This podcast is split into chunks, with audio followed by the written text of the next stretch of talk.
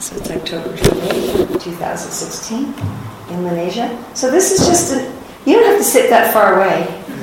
I'm not armed or anything. This was just supposed to be an open session, is what I was told, so just whatever anybody would like to talk about. And if you don't have anything to talk about, I'll go back to Sant.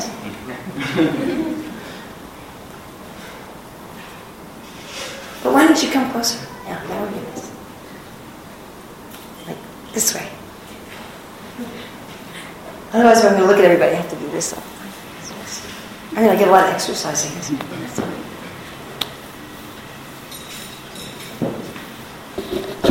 Maybe you could share with us your, your experiences about um, about Krishna consciousness and what inspired you to do exactly what you do.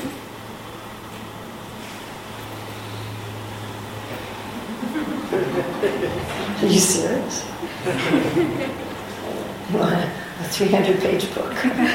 Why don't you make it a little bit narrower topic? Uh, well, my experiences in Krishna consciousness, you know, it's 43 years. How many experiences do you want? What inspires me, what I'm doing, you know, every purport that inspires me, every devotee that inspires. It's too big. So just, uh, just um, in, in any way that you could inspire you.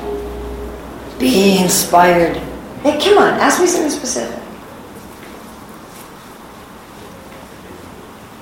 If you don't have any questions, then we can just have a kirtan. Well, let's first see if somebody has questions. Yes. Um, so, because I heard uh, Prabhu said you had a PhD in education. Correct. So, I'm sure you heard about the whole fees must fall in South Africa. And I've been hearing about it. Yeah, and how the students are obviously fighting for free education or whatever. So, I mean, what is your thoughts about, about what you heard? And in terms of how do we then uh, educate those that uh, want to be inspired by Krishna consciousness, maybe from as young as little, or from as those that don't know much about it? Well, one is a social issue and one is a spiritual issue. So, you know, Srila Prabhupada's main concern was giving us spiritual life. So having a socially sane society is a secondary concern, but it's still a real concern. Just like here, we also take care of the building. We make sure there's water, we make sure that there's air, we make sure there's something to eat. So in a society in general, if you want people in the society in general to be Krishna conscious, then the government, the kshatriyas, need to provide the basic necessities of life for people. So Srila Prabhupada explains that in a a Vedic society, education was always free. People didn't have to pay for education. But how was it free? The people who were educating have to live. So there were basically two ways that education was paid for. One was that the students would go in the village and beg. And so that was kind of an informal tax.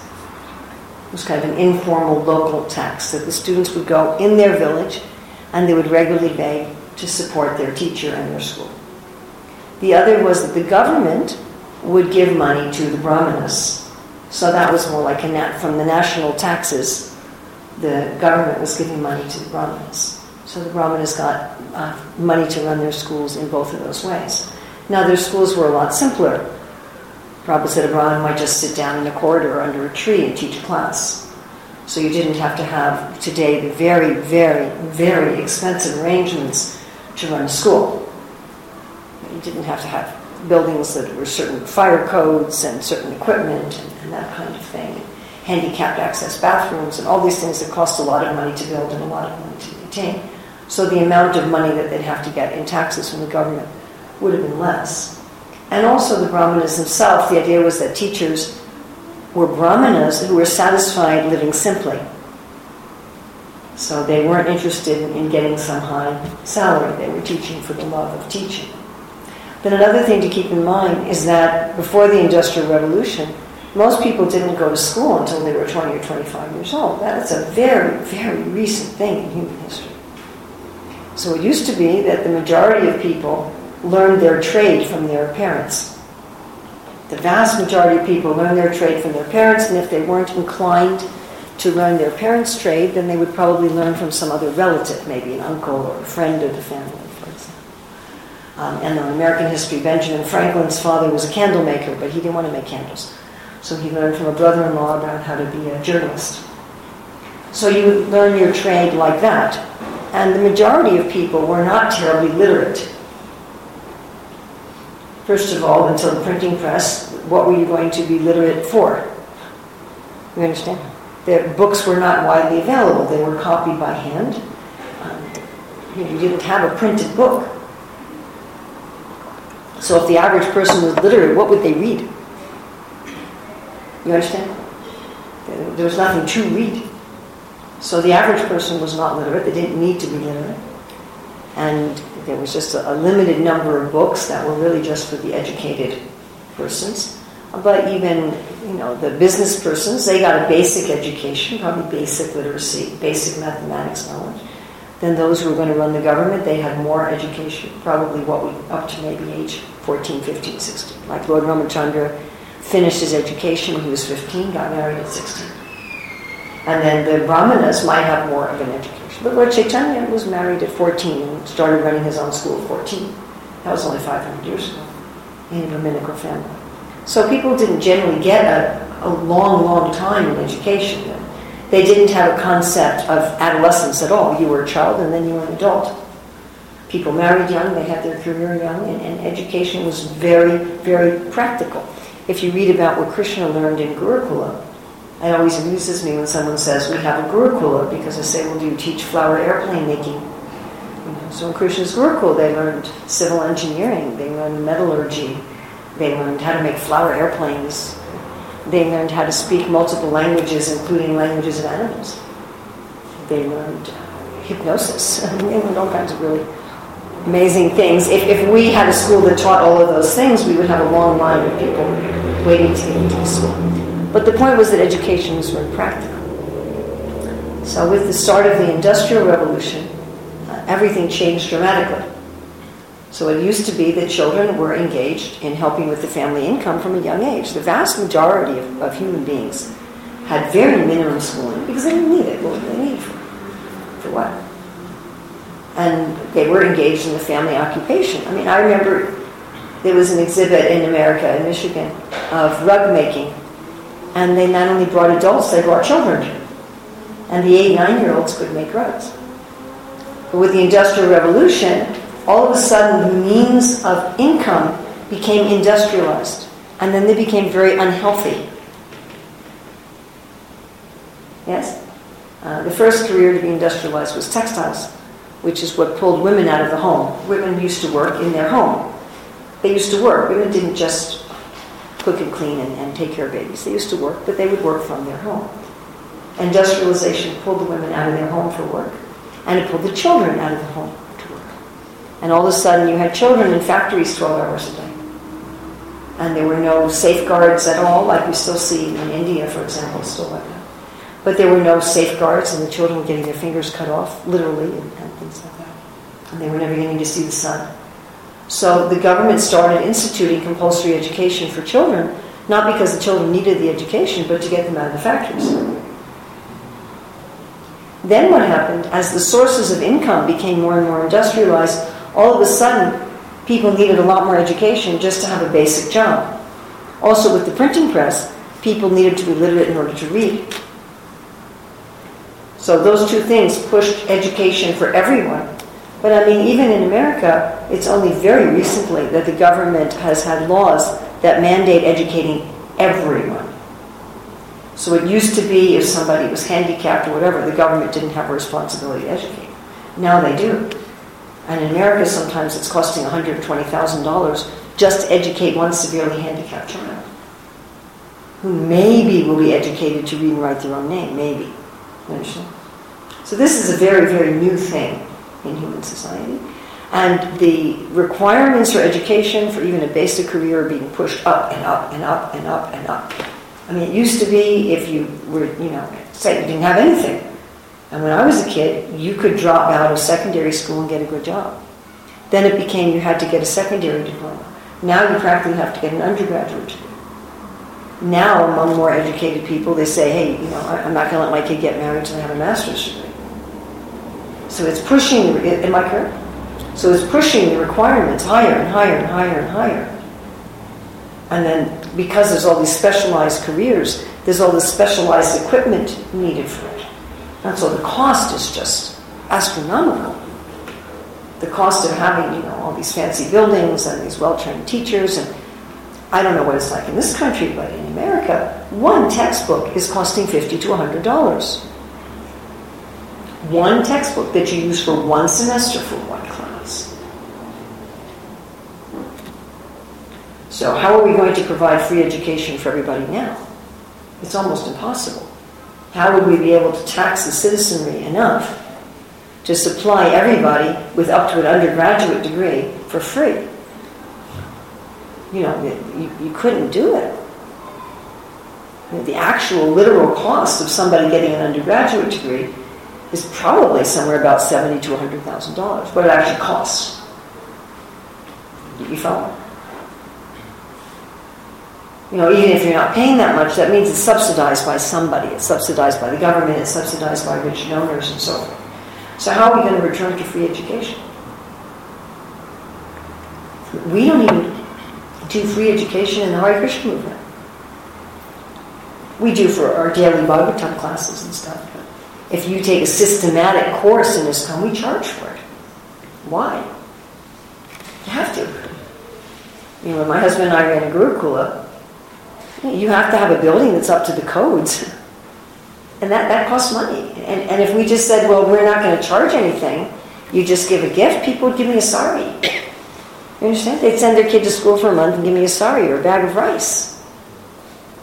But I, I couldn't go to the bank and say, hey, you know, we got to pay our thousand dollar a month mortgage. Here's a bag of rice.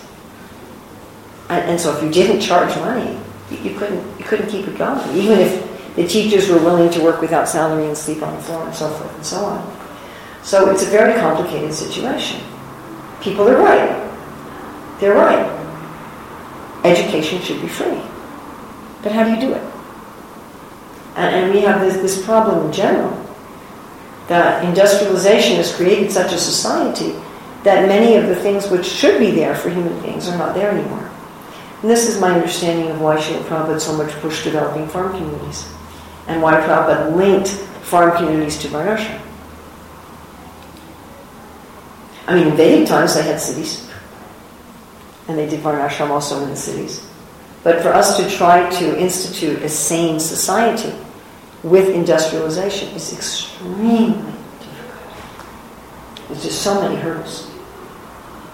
So for people to ask for free education in highly industrialized societies with very complicated educational systems that are extremely costly is probably not going to work. Unless you have a, you know, a, a wealthy country with very high taxes. You know, otherwise it's, it's not very, like Germany, where, where the universities are free. Germany is one of the wealthiest countries. Why is Germany a very wealthy country? Anybody know why Germany is such a wealthy country? It's one of the great historical ironies. What do they not spend money on? By law, they're not allowed to spend money on. They were forced by the other countries of the world. You are not allowed to spend money on this.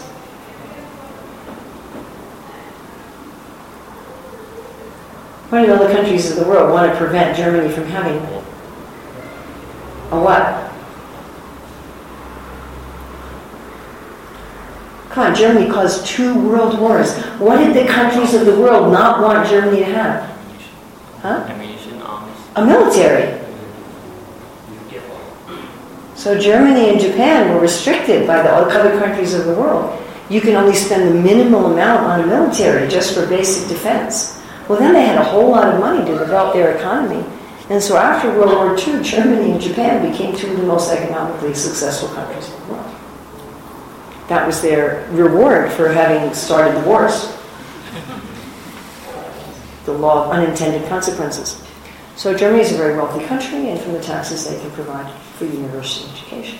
How are you going to do that otherwise? We can't do it in America. How are you going to do that here? So, you know, what's, what's the solution? The, the solution is very complicated. Have a society where you don't need that much education in order to have a happy, productive life. How are you going to do that?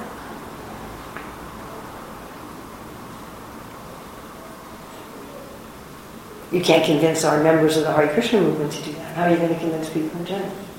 Would we be able to convince our members, you know, just live without your electronics and just grow your own food and have a cow? And have your kids only get, you know, up to a fourth grade education? Who would agree to that? In fact, I would say, if I can be so bold, that the people in the Hare Krishna movement from Indian backgrounds are probably the least likely to agree to that. Am I correct?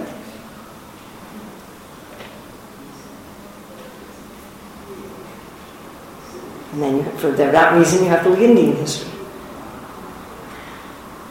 From the subjugation by the British and so. Does that answer your first question? You prefaced it with you have a PhD in education, so I thought I would answer you in that mode.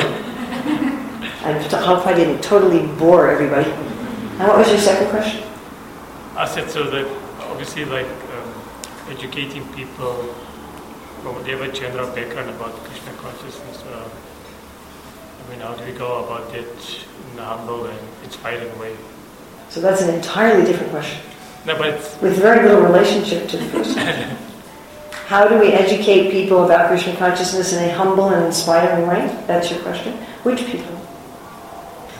people on the streets. Uh, People on the streets. Well, generally, you know the answer to that. Our humble and inspiring way to educate people on the streets with Krishna consciousness is Harinam book distribution and prasadam. Festivals.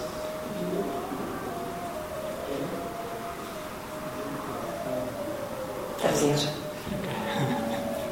It's our humble and inspiring way to educate people on the street about Krishna consciousness. Prasadam, Harinam, books, and festivals.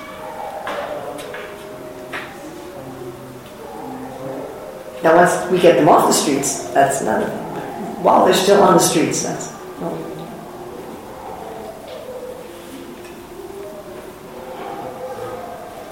You don't have to have such an academic question.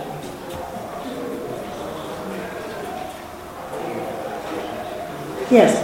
So, um, my sisters and a few of our friends started like a non-profit organization for animals, and that's because we um, very compassionate towards animals, and in, Sou- like in South Africa, there's a lot of education around um, looking after basic care for animals and those type of things. So, I just wanted to have your view on that, doing that kind of work. So, I also do service with the temple, but what is your view on doing those type of um, welfare work for uplifting, like, you know, the community in terms of how they treat animals?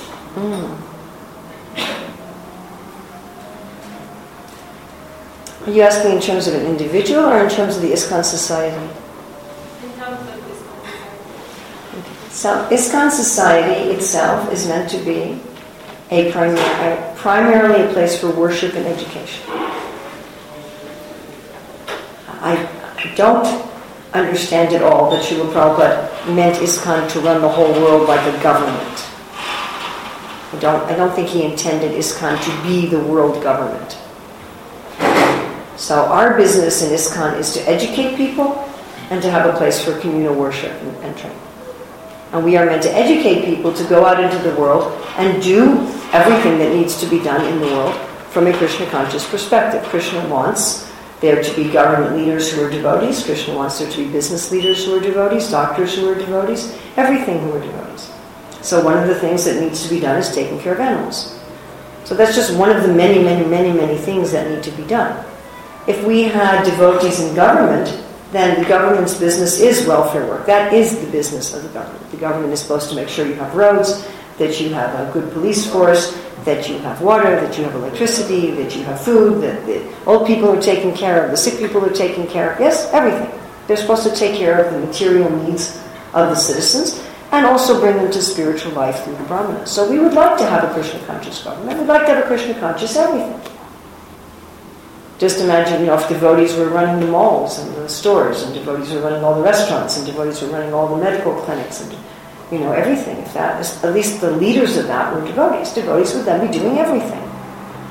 We would like devotees to be doing everything. We're, we're not propounding a society where we're simply cloistered and separate from the world. We just make like our own little intentional ghetto that we stay in and we just protect ourselves from Maya and we let the rest of the world go to hell. And we just sit around and chant Hare Krishna and read the Bhagavatam. And maybe we grow a little food so that we, you know, we have something to eat. Now, it's okay if some devotees do that. That's all right. But that's not our general movement for the world. But it's not that ISKCON, the organization, should be providing water for people in the world. We have to provide water for people to come to the temple. It's not our business to provide water for everybody in the nation. That's not the business of ISKCON. We don't go to the temple president and say, my dear temple president, you know, you've got to make sure the roads in Lenasia are good. You understand? So it's not the business of the official ISKCON society to be taking care of all the old people in Lenasia and all the sick animals in Lenasia and all the roads in Lenasia. So as an institution, that's not our business.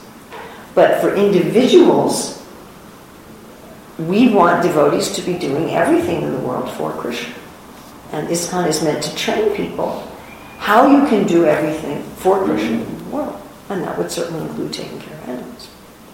Now, if you think that taking care of animals or taking care of old people or taking care of sick people or building roads is in and of itself bhakti, that's a problem. Does that make sense? I mean, even for ourselves, brushing our teeth is not in and of itself bhakti. You're not going to become a spiritually enlightened person by brushing your teeth. Correct? But if I see this body belongs to Krishna, and I'm taking care of Krishna's property, then I can actually become an enlightened person by brushing my teeth. Does this make sense to everybody? Like fighting, fighting a war, that isn't a spiritual activity. But if you're fighting it for Krishna, and Krishna's down the battlefield, they fight the war for me, it becomes a spiritual activity.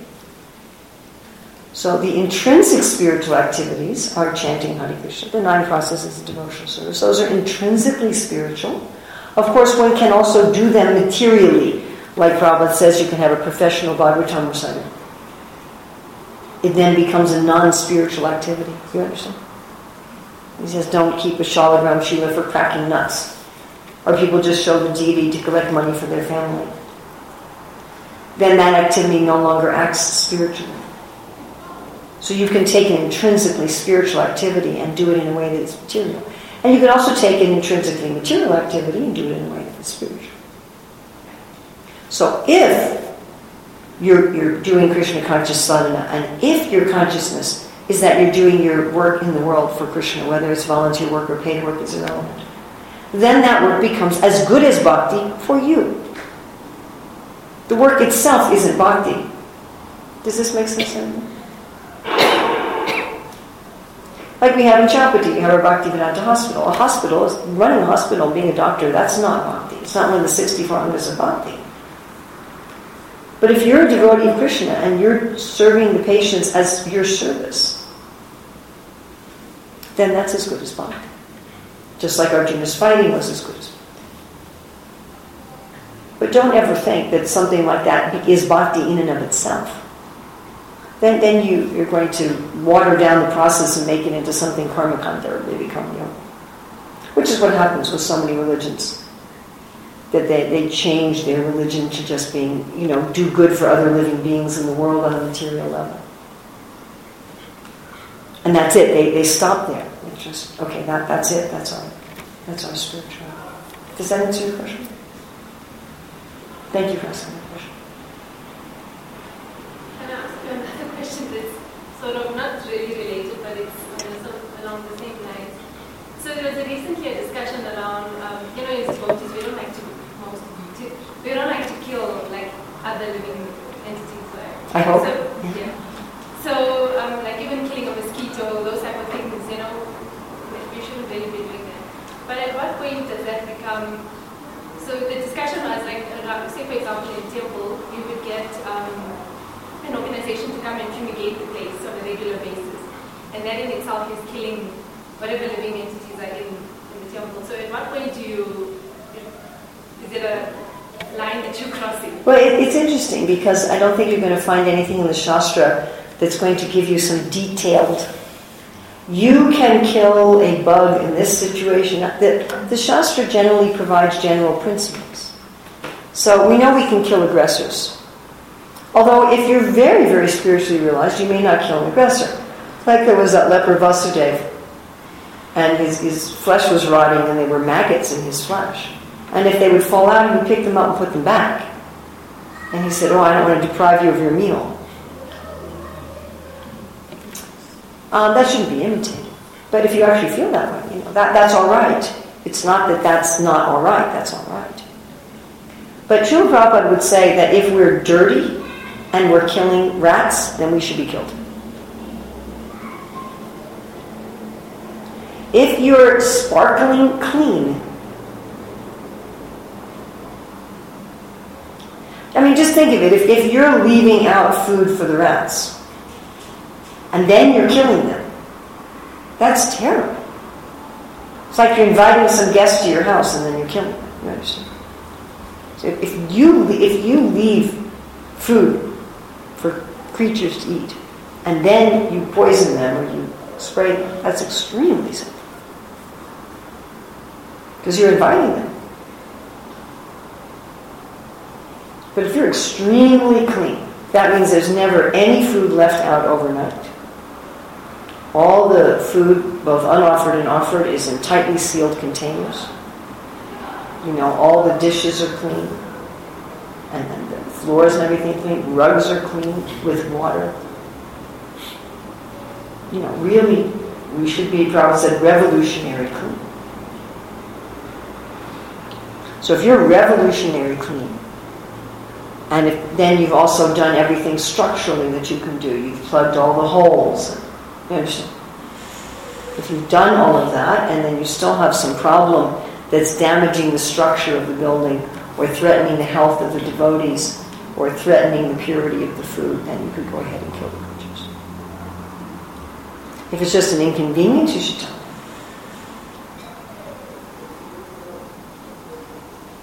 Does that make sense? If you're looking at, at something where devotee's health is going to be compromised or the food purity is going to be compromised or the building's going to be eaten by termites or something. And you've done your part to make sure that you've, you've put a, a barrier and you're not giving out food. But otherwise, if, if we're if we're not revolutionary clean and done everything that we can do structurally, then it's quite simple.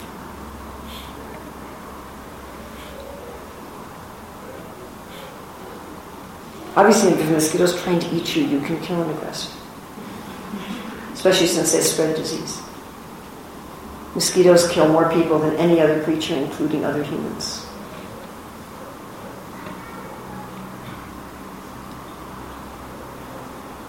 Did you know that?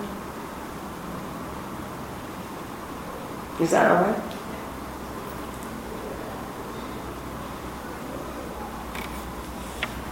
Yes. I want to know with regards to gender equality within Hare Krishna, is there gender equality? Well, the main question to ask is Is there gender equality in biology? No. No. And the other question to ask is Is there artificial gender inequality that is not biological? If there's artificial gender inequality that is not biological, why is it there? And my answer would be that we respect the natural differences between the, the sexes that are there, both by physiology and by psychology. And if we artificially impose some inequality that's not created by God, then we should ask ourselves why we're doing that. To respect God's system is something that everybody should do. Modern society, they try to circumvent God's natural system, primarily with contraception and abortion. Contraception and abortion primarily has the effect of trying to turn women into men in terms of their ability to work in the world and function in the world. If you removed all contraception and abortion in the world, the differences between the genders would be immediately very apparent. But to artificially impose some difference that's not there by biology. What we've done in the modern world is we've artificially eliminated the natural biological difference. Isn't that interesting? And then we then we end up imposing artificial differences.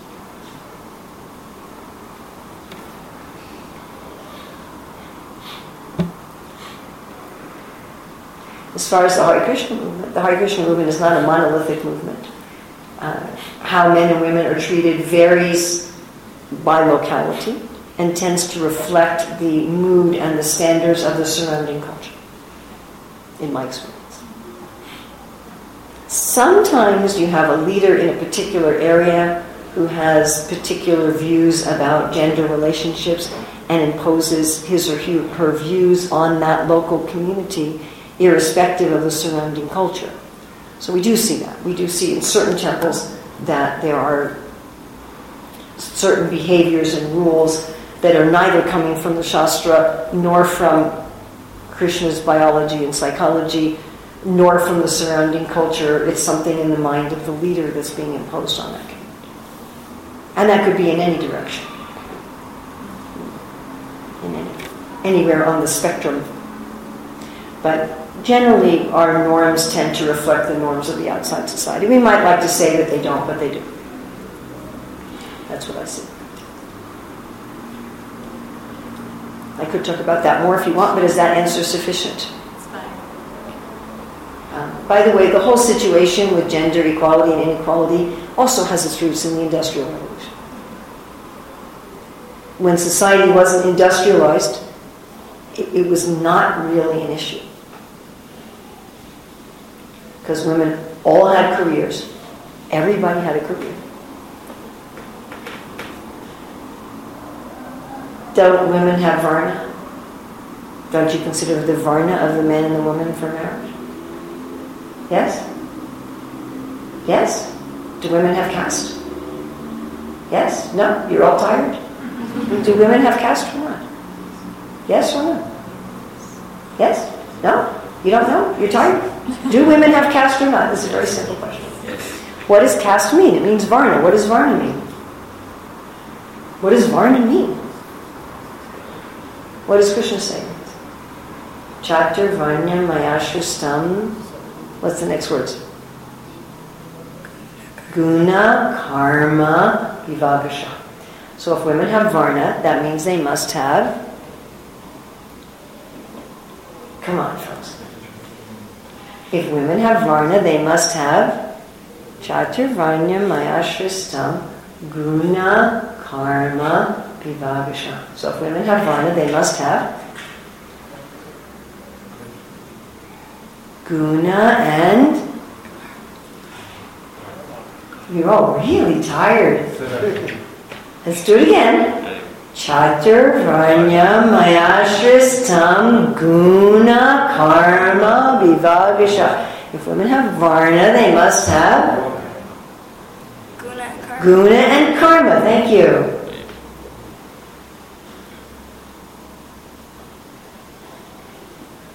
What does that mean? Guna and karma means they must have the qualities of that work, and karma means they must Work. work. But before industrialization, people didn't go to a job. They didn't go to the office. They didn't go to a job. I mean, sometimes the fruit seller was going from one person's house to another to sell her fruit. So she was a businesswoman who left home to work. But usually people didn't leave home to work. You, you did your work at home as part of the family. There wasn't a conflict between home and career. There wasn't a conflict between serving your husband and working because you married a man of the same varna. And part of serving your husband was helping him with his work. We went to a game reserve yesterday, and one of the women who went with us, I said, Do you work? She says, I help my husband with his business. That was the pre industrial society. When we say women should just serve their husbands, we don't mean only that you go and massage his feet or you cook his meals. We didn't just mean that. Although you might do that also. You might have a servant do cook meals. But it meant that you assisted him in his occupation. So women didn't have to choose between home and career. The career was in the home. Women all had careers. Nobody had a career. The gopis had careers. They go to Mathura to sell their milk products. That's when Krishna stops them and demands a tax, yes?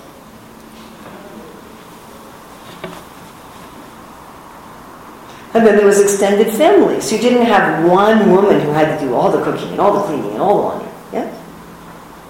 Yes? It was extended family, all the children.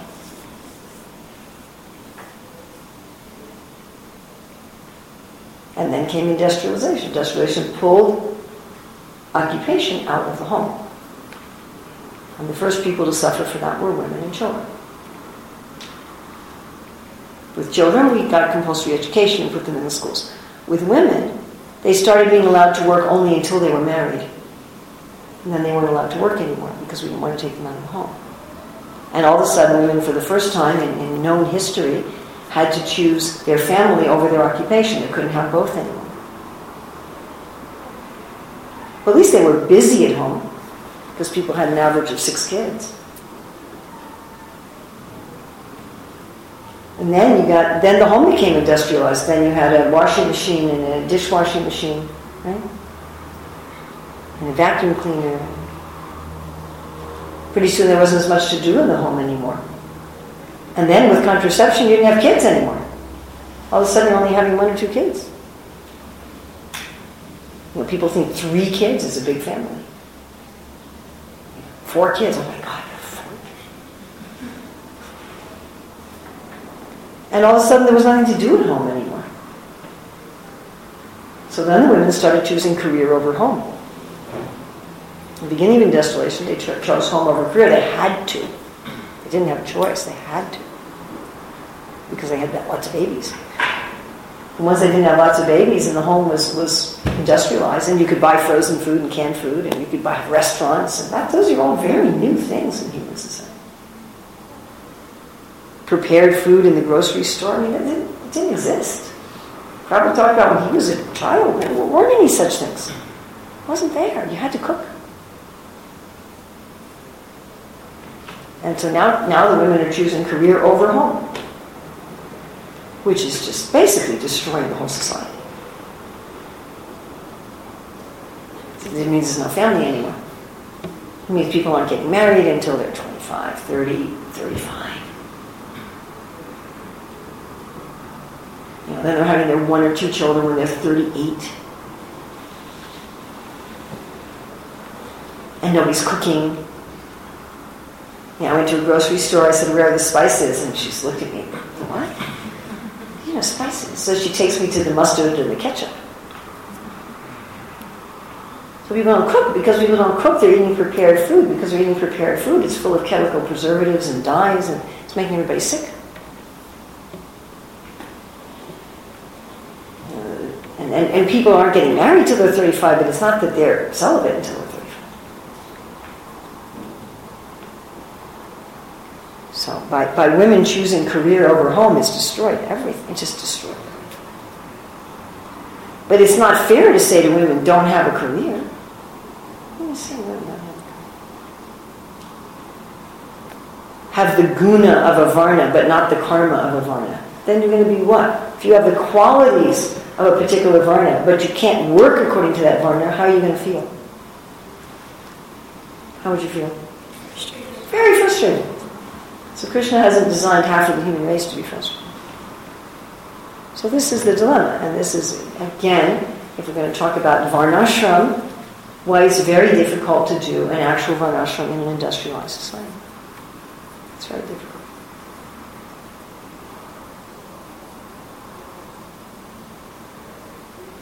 And, and all the talk about we have we have about gender equality, it's all predicated on this this very strange and artificial system that exists in modern society.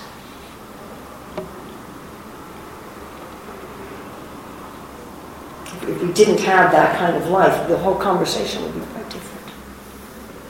If women had an average of six kids and there was an extended family and you could work from home and be satisfied with your career from home, it just wouldn't. Most of these questions and difficulties just wouldn't even arise.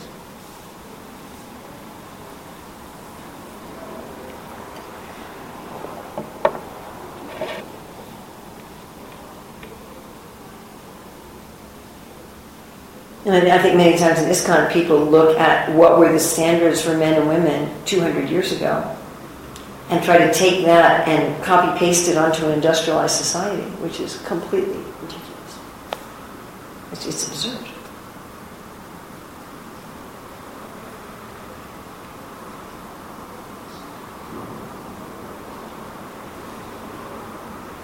Does that make sense to you?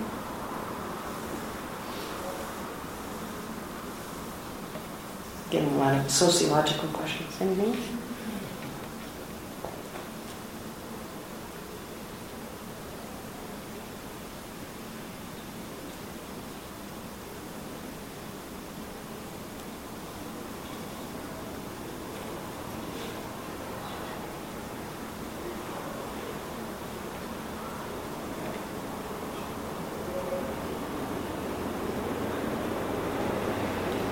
Yes.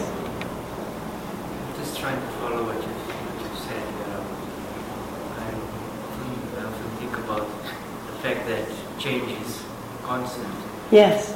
and sociologically we tend to uh, imbibe or rather accept change in, in our way. And from an ISKCON perspective, uh, there's steadfast, steadfast rules. How is that going to be implemented? This is the, the age-old question. What are the principles that can't be changed, and what are the details that must be changed? One of the 14 items of knowledge is knowing time, place, and circumstance. Another is knowing how to apply things by time, place, and circumstance. And Prabhupada was asked once, how do you know what is a principle that can't be changed and a detail that must be changed? And his answer was, that requires intelligence. If you want to look at the, you know, what we call conservative and liberal, generally the conservatives are people who think lots of things are principles that can't be changed, and the liberals think lots of things are details that must be changed. That's really the, the problem. So we see all of our behaviors, which of those are principles, which of them are details. The liberals identify most of them as details, and the conservatives identify most of them as principles. Now, Srila Prabhupada had, uh, among his many aspects of genius, was knowing what was a principle and what was a detail. I'm having a conversation with one devotee about chanting Hare Krishna and relating it to deity worship. And he was saying that Srila Prabhupada did not teach all the complicated rituals and rules of deity worship that are practiced by most Vaishnavas in India, including other Gaudiya Vaishnavas. And he said probably if he did, he couldn't have created a worldwide movement. It wouldn't have worked. And Prabhupada brought, well, these are the essential principles. And he gradually introduced some details. But his emphasis was on the eternal principles. So as soon as you change the principles, you're in a lot of trouble. And if you don't change the details, you're also in a lot of trouble.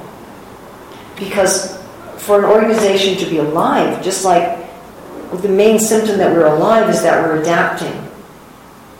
When it's hot, we perspire. When it's cold, we shiver. We, we're adapting to our environment. Whereas matter is, is not really adapting. I mean, you understand? Something that's alive is responding to its environment. So for an organization to be alive, and Bhaktisiddhanta Saraswati said, or a spiritual organization must be alive, it's got to adapt to its environment. But also in order to be alive, you have to retain your identity. You have to do both things. You have to retain your identity and you have to adapt to your environment. The organization has to do the same thing. It has to retain its identity and has to adapt to its environment. I mean, we were just reading in uh, Senton the other day where Prabhupada was talking about that the, the methods of sacrifice are very different from one age to another on the planet.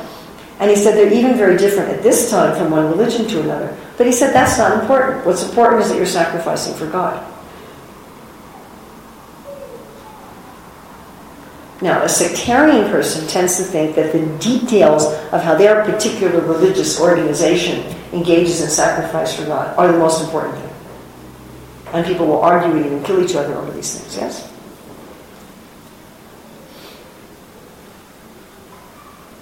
It's an interesting discussion. What are the principles? Now, I am not going to say that I, Ramila Devi Dasi, I know what are the principles and what are the details. That would be absurd.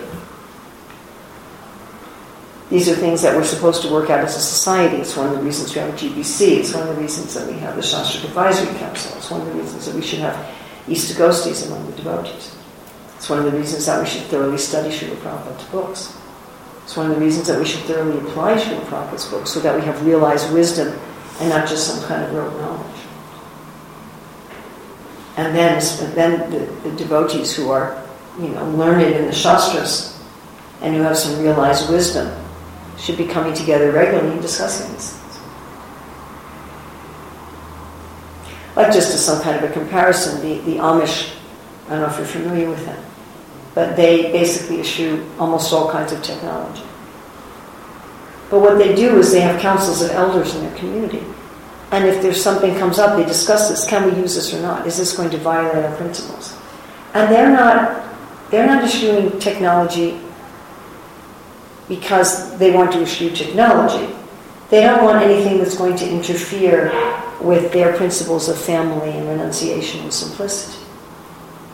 It's not that they're against technology or electricity per se. And the elders may say, well, you know, we're maintaining our communities by selling our milk and selling our cheese, and if we don't have electricity, we're not going to be in compliance with the government regulations. We won't be able to sell them, we won't be able to maintain our communities. So they make a decision that you can have electricity in your barn for the milk and the cheese, but you can't have it in your home. Do you understand what I'm saying? So this is the way I see that we also need to deal with these questions. We need to have people who are elders, not necessarily that they're 80 years old, but they might be 20-year-old elders. Sukadev Goswami was a 16-year-old elder. So we know we, we have to have people who are wise and learned, who can regularly review these kind of things for our communities. And what I think we already see, and we will continue to see, is that different communities will make different decisions about these things. So you're going to have some communities that are more conservative some communities that are more liberal, and you're going to have different applications. Also, the answer to those questions may be different in different environments.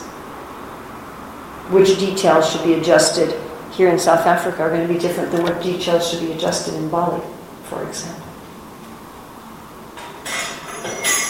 So in Bali, you have a large Hindu community whose definition of Hinduism is radically different from that of the Hinduism of India. It's quite different. It's, it's really very different. But they consider themselves Hindus. So if they're going to come to Krishna consciousness, what parts of their indigenous Hindu culture do they keep? And what parts do they ISKCONize? This is a big question among the devotees in Bali. They have traditional Hindu dress that they wear when visiting a temple, but doesn't look like our dress. Looks quite different. So if we have a devotional festival, some of the devotees come in dhotis and saris, and some come in their traditional Balinese Hindu dress. And this is a discussion.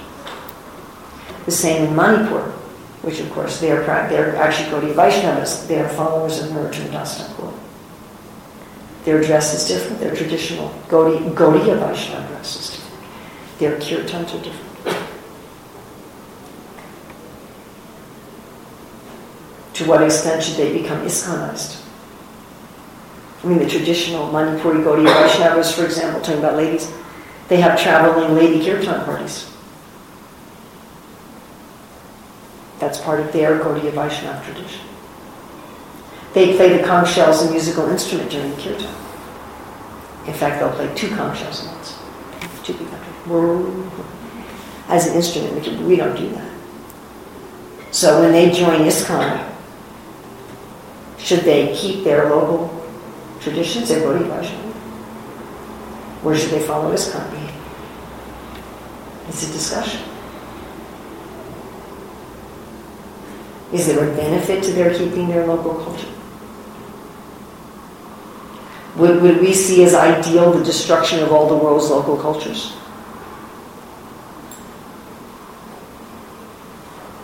If we spread Krishna consciousness all over the world, would we want to destroy all the local cultures? Well, well, what does that mean? If we don't want to destroy the local cultures, what would that mean? How would they come under Lord Chaitanya's banner and still keep their own culture? At least parts of it. Which parts would they keep? Which parts wouldn't they keep? There's a lot of pressure right now that once you become an ISKCON devotee, you jettison almost everything. But yet, if you ask any devotee, do you want to destroy all the world's local cultures, they'll all say no. So what, what is it? How does that play out? I'm just putting out the questions. I'm not suggesting that I have an answer, but I do suggest that we ask these questions and that we discuss them and that we pray on them and that we not just sort of forge ahead blindly without knowing what we're doing. We're If I may, I'd like to share something to you. I'm a class teacher, so I was teaching a sociology class. Hmm. And as you know, South Africa is, has, is a diverse culture. the, Kro- the Xhosa clan, the Xhosa clan, one of the African clans, slaughter a cow Okay. during the marriage ceremony. and we're talking about different religions and to make them aware that in Vaishnavism we, we regard the cow as sacred. And, and, and what unfolded there was uh, children, my children were around 10 to 10, 10 to 12 years old. We didn't really have an answer.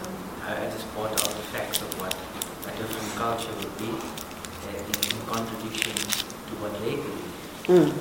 Because uh, I think what, came to a point was that they believe in ancestors and it was important for them to slaughter the cow.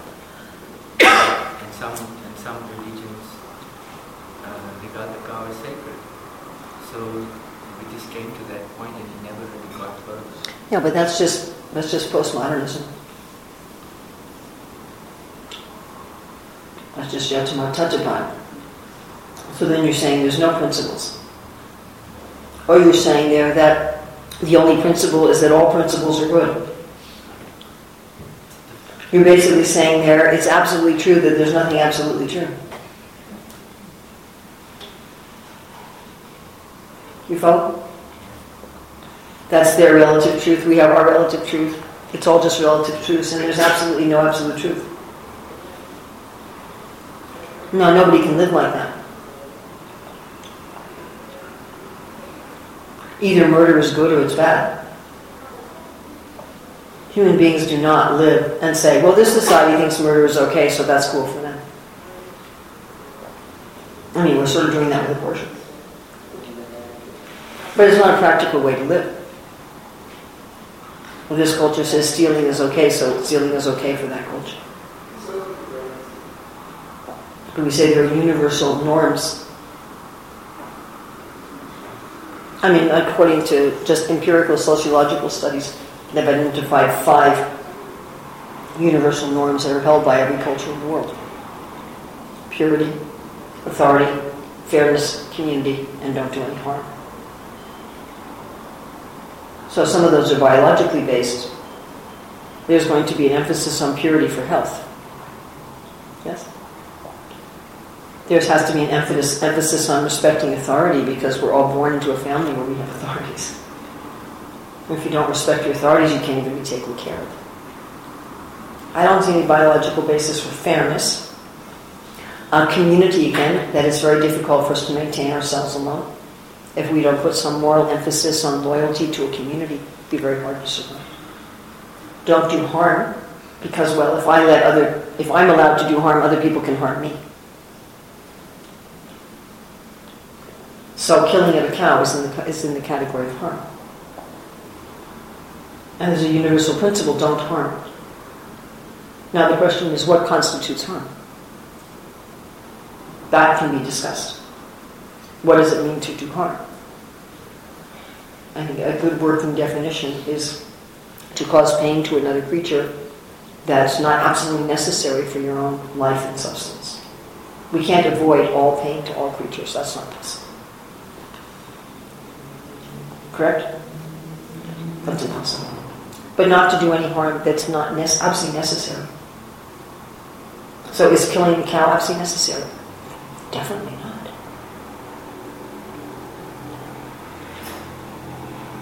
So just because a community has a tradition of doing something harmful doesn't mean that it's a good tradition. You could say, well, the Europeans had a tradition of colonizing the world and killing all the local people. Is that okay? That was their tradition. Correct? Am I correct? They called it the white man's burden. At these for hundreds of years. The Europeans, you know, went all over the globe, took over countries, enslaved or killed the local people. Yes? And if you ask them why are you doing it, it's our tradition. It's what we do. Is that a good answer? Is that an acceptable answer? Is that an acceptable answer? No. So just because it's your tradition is what you do, that's not an acceptable answer. Most communities and most societies have somehow other formed harmful traditions. You'd be hard put to find a community or society that hasn't formed some sort of harmful tradition. We should be willing to take a look at, our, at, what, at what our traditions are. At least periodically, we should re-examine our traditions and find out if, if anything's crept in there that really needs to be jettisoned, that is, it doesn't belong there.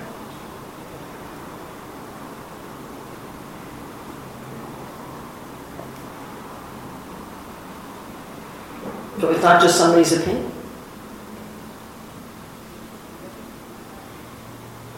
Is the animal harmed? Yes. Is it necessary to harm the animal? No. Beginning, middle, end of story.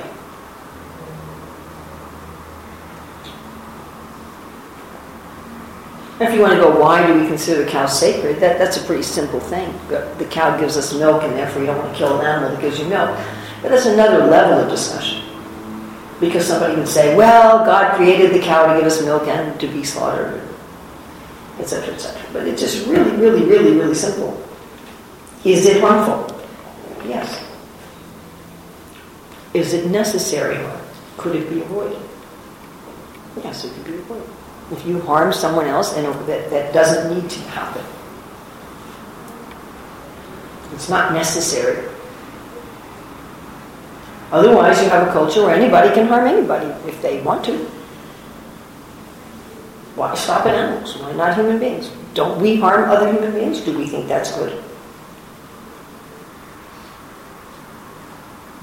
People do it, but we don't think it's good. And someone says, well, that only applies to humans and not animals. But animals have feelings, they're alive. It should apply to the plants too. You, know, You just don't go killing a bunch of plants for no reason either. Shouldn't even kill bugs for no reason. Why should you kill anything for no reason? Because it's my tradition. This is not a good enough reason. We shouldn't be doing something because it's our tradition, either. I made that argument to my mother when I was four years old. I said, we shouldn't be doing anything just because it's our tradition. We should do it because it's true. Yes? If we're doing something just because it's our tradition, we better stop and look at what we're doing. Why are we doing it? Is it actually true? Is it actually right? Is it actually in the Shastra?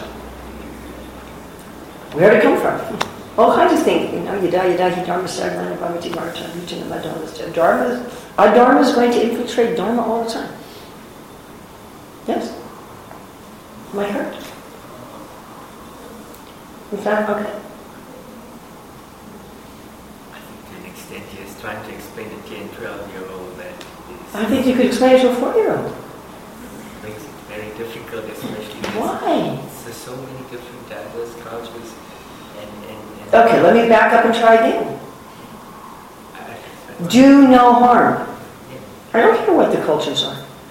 I, whatever diverse culture there is, is any culture allowed because it's their culture to do harm? That is the question. A four-year-old can understand this. I understood this when I was four years old. Does a cultural tradition allow you to do unnecessary harm? Any child can understand. That's not hard to explain.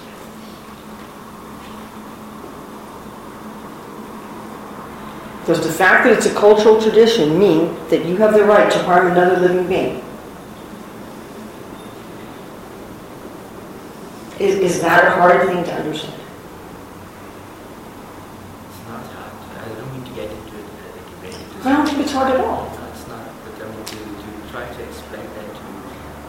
What would be the difficulty? I just don't get it. I just had difficulty trying to explain that. I, I What difficulty did you run into? Um, for example, some, they, would, they would come up and say, look, if, if this is how our culture is, why are you, why So what's your answer to that? um, it, it, like I said earlier on, it, we came to a point where I, So what could you answer them now after the answer I just gave you? What answer would you give them? they do no harm uh, to, to, And what would you answer that they say this is our culture? I, I, I came to a point where I think I What could you answer? Now I would say that I think you, you, you should be more God conscious, you know, to uh, a bit more God conscious. What about just saying every culture has harmful things that should be eliminated? Could you say that?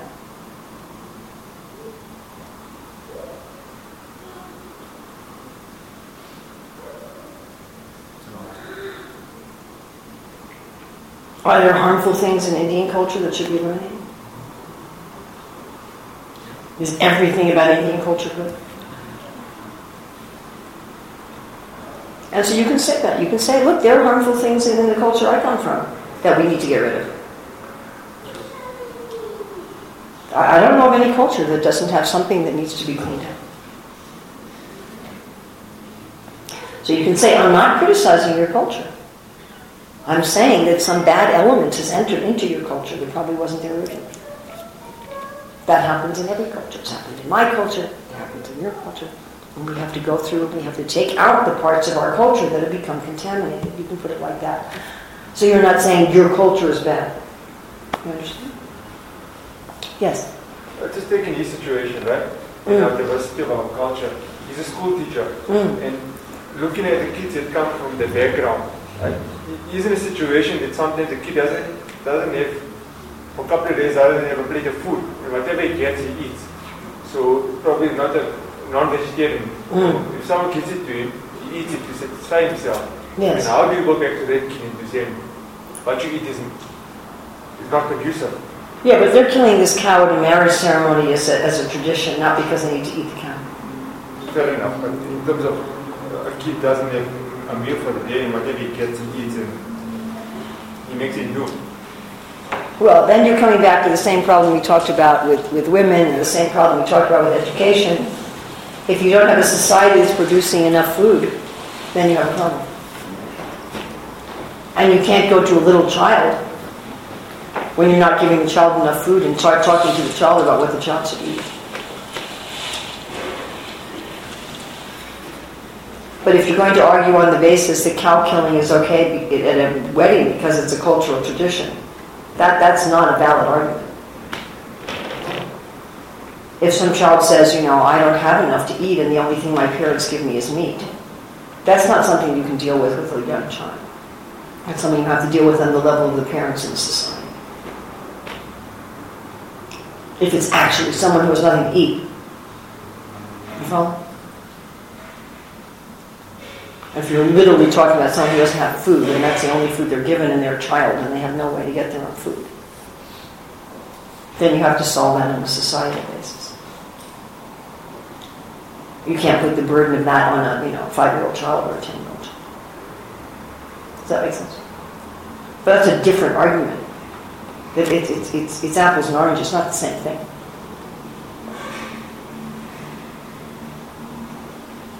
And you can say to the child, that's wrong. That's wrong that the only food you're given to eat is meat. That's wrong. It should be fixed. You can't ask the, a little child to fix it, but you can say it needs to be fixed. Follow? If a child says to you, you know, I, I don't have any clean water to drink, all the water that I drink has worms in it. That's wrong. You're not going to say that, that's okay. But it's not something the child can fix. Is that right? He was talking about something else. He was talking about not poverty and, and want and he was talking about something people are doing voluntarily as because it's their tradition. So it's not, it's not the same.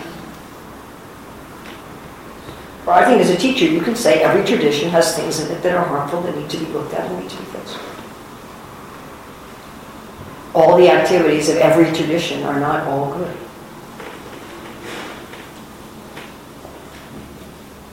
Just because it's traditional doesn't mean that it's something that's good.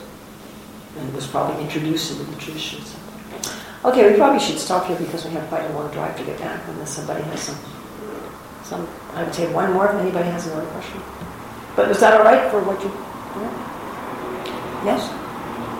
Um, so sometimes when, uh, when we come to understand these principles, it makes greater sense in us where we feel that we're more superior to others now that we have this absolute truth. I don't know, we, we find so many ways to feel superior to others.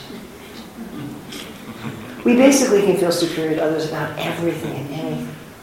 So we don't want to avoid doing the right thing because we might feel superior by doing the right It's not, let me do the wrong thing so I won't feel proud. We should learn to do the right thing humbly. But, you know, we don't need to do the right thing to feel proud. We're, we can be proud of doing the wrong thing too. We can say, I'm so humble and wonderful because I do the wrong thing because I don't want to feel proud. Mean, it's just ridiculous how, how our mind can, you know. It's, it's really, really ridiculous. I'm better than everybody else because I'm, I'm doing the wrong thing to keep myself humble.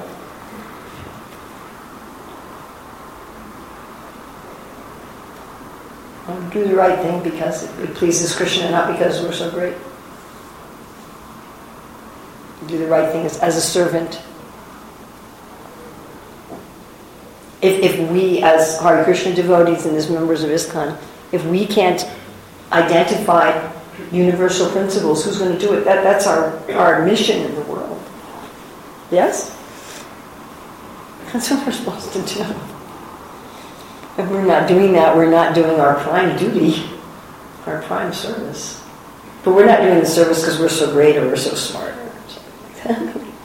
doing it because Krishna's asked us to do it it needs to be done. And maybe we're astonished that he picked somebody as unqualified as ourselves to do it. That just goes to show his incredible mercy that Krishna can empower somebody. Wow, Krishna can empower somebody like me. And he can unempower us, like he did with Arjuna. Arjuna was empowered to fight, and then when it was time to renounce the world, Arjuna couldn't even string his bow anymore. So Krishna can empower me to do his business, and when the business is over, he unempowers me. It's not mine. My great, my, my credit is that I cooperate with Krishna. Prabhupada would say, my only credit is that I follow my spiritual master. That, that is a good pride. I'm a good servant of Krishna. That, I'm a good menial Krishna. That, that we can pray. Okay? Okay, thank you very much.